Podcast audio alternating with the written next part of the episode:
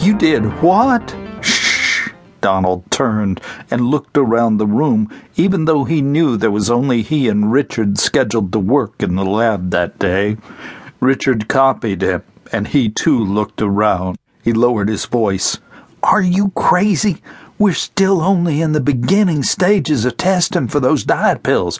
You have no idea what kind of side effects they might have. They've never been tested on humans before. You could lose your job, or worse, go to prison. Donald leaned back against the counter and eyed Richard. Who's going to ever know? I know you'll never tell. Richard pulled at the collar of his lab coat. What makes you so certain? Because you don't want me telling anyone about the little synthetic cocaine lab you have set up over there. You would be in that prison cell right next to me. Beads of sweat broke out across Richard's top lip. I don't understand why you want Sandy to take those pills anyway. She's beautiful. Donald grinned. All I need in a girlfriend is someone who looks good on my arm and knows when to keep her mouth shut. I hate fat chicks.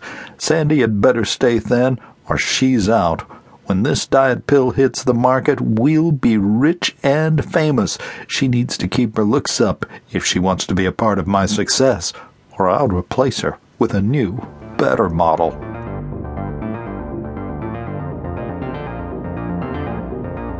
Sandy hated to admit it, but Donald's diet pill was working much better than she ever expected it would. Well, almost. It did give her tons of energy, but she was still starving to death. Earlier at lunch, she had run out to her favorite donut shop and bought a dozen.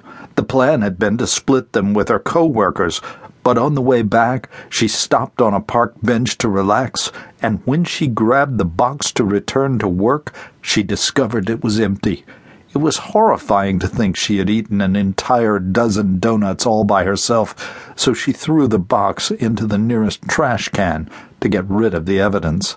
Even though she had eaten more than she had planned to, she felt wonderful. Her energy levels were off the scale. Since consuming the donuts, she had been up those stairs five times to the twelfth floor without even becoming winded. Surely after all that exercise, she would have walked off such a high fat, sugar loaded lunch. Knowing Donald would be watching every bite she put into her mouth at dinner, she stopped at a hamburger joint a few blocks from their apartment building and grabbed a light snack before heading home. A twinge of guilt nagged at her as she let herself into the apartment because her snack had consisted of a triple cheeseburger, large fries, and a Coke but even after eating all that, her stomach was still grumbling about being empty.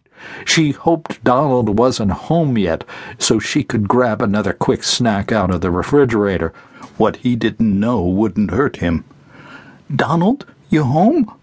She threw her purse on the sofa and listened for any sounds of him. Nothing. She made a mad dash to the kitchen and looked through what food they had in the house. Since they had been busy the last weekend getting the apartment arranged to their satisfaction, they hadn't taken the time to go grocery shopping, so choices were limited.